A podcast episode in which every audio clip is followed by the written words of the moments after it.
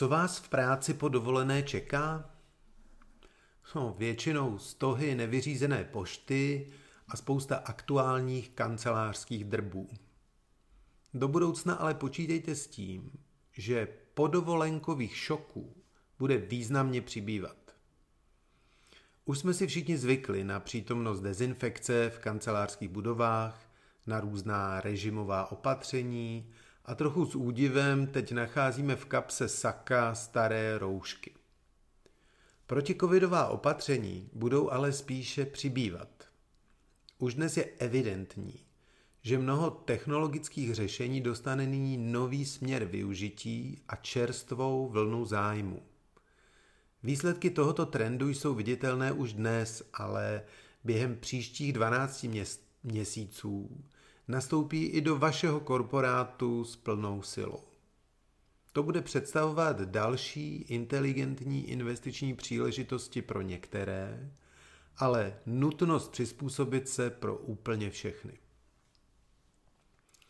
Nositelná elektronika je první oblastí, která dozná masivního rozmachu.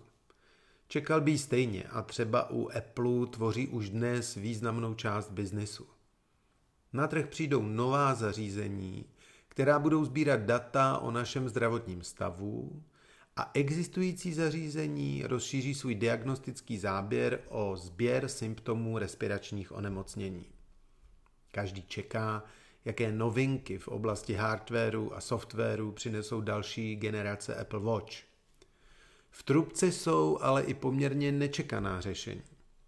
Vědci ve Spojených státech například vyvinuli nalepovací senzor na krk, který původně snímal hlasový projev a pomocí programu pomáhal vyhodnocovat pokrok u pacientů postižených komplikací řeči po různých onemocněních.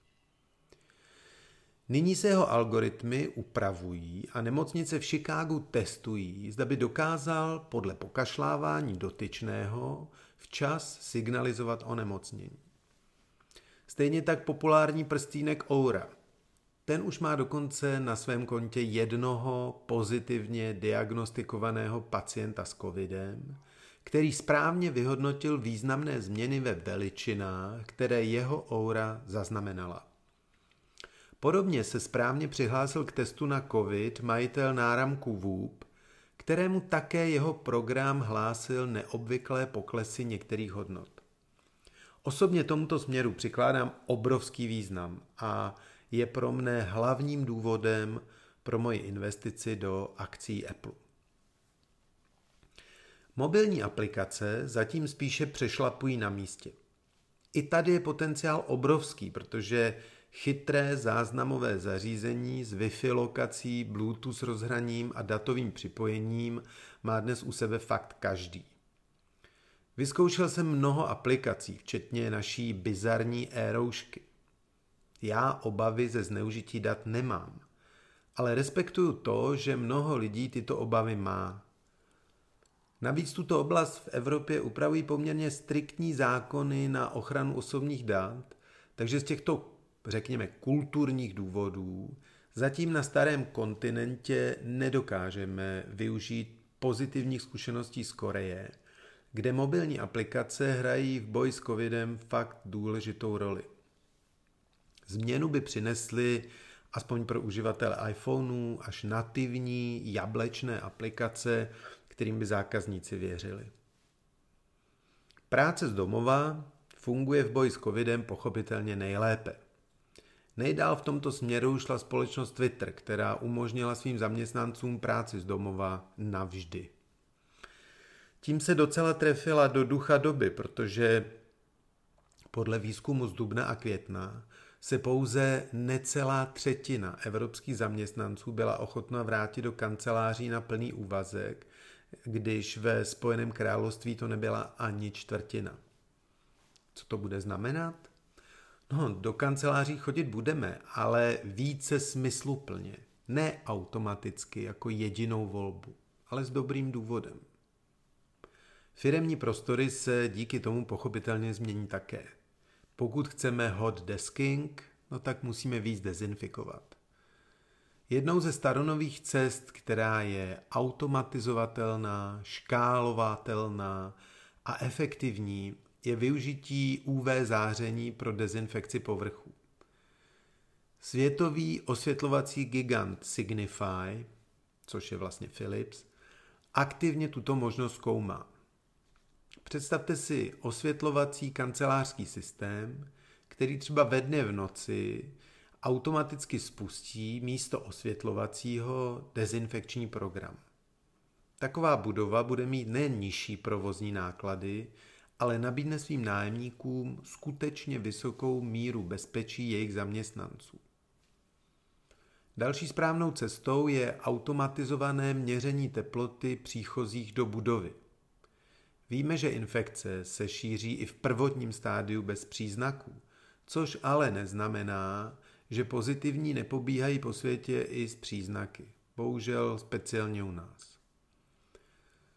Dalším trendem covidových pracovišť budou bezdotyková ovládání všeho možného. Ovládání hlasem, pohybem. To všechno bude postupně nahrazovat dotykové plochy.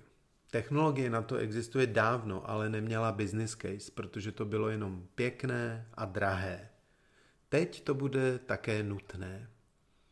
Dalším trendem bude monitorování počtu zaměstnanců v místnosti.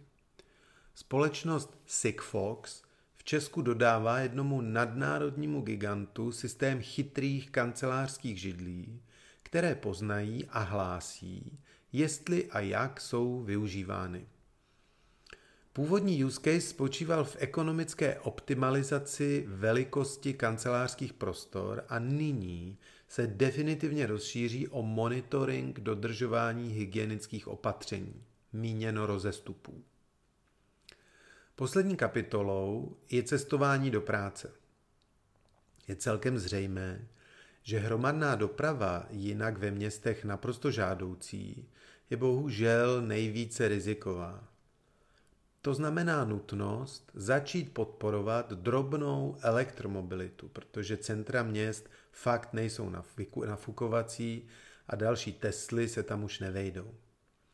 Elektrokola, elektrokoloběžky, elektro cokoliv, co umožní lidem nenasednout ráno do přeplněné tramvaje, ale přepravit se bezpečně z A do B, je hodné podpory. Chápu, že nedisciplinovanost dnešních uživatelů těchto hraček spoustu ostatních účastníků provozu irituje. Ale to je dluh městských managementů, který si teď alespoň dostane na jejich agendu. Pokud je inženýrsky správným řešením například pro vnitřní Prahu ještě více autům znechutit a vyhrazený prostor předat jezdcům na báječných elektrických strojích, Nemám s tím fakt žádný problém. Akorát prosím trochu s větší znalostí problematiky a možná i větší pokorou, než je tomu v případě světově proslulých malvazinek a smetanova nábřeží.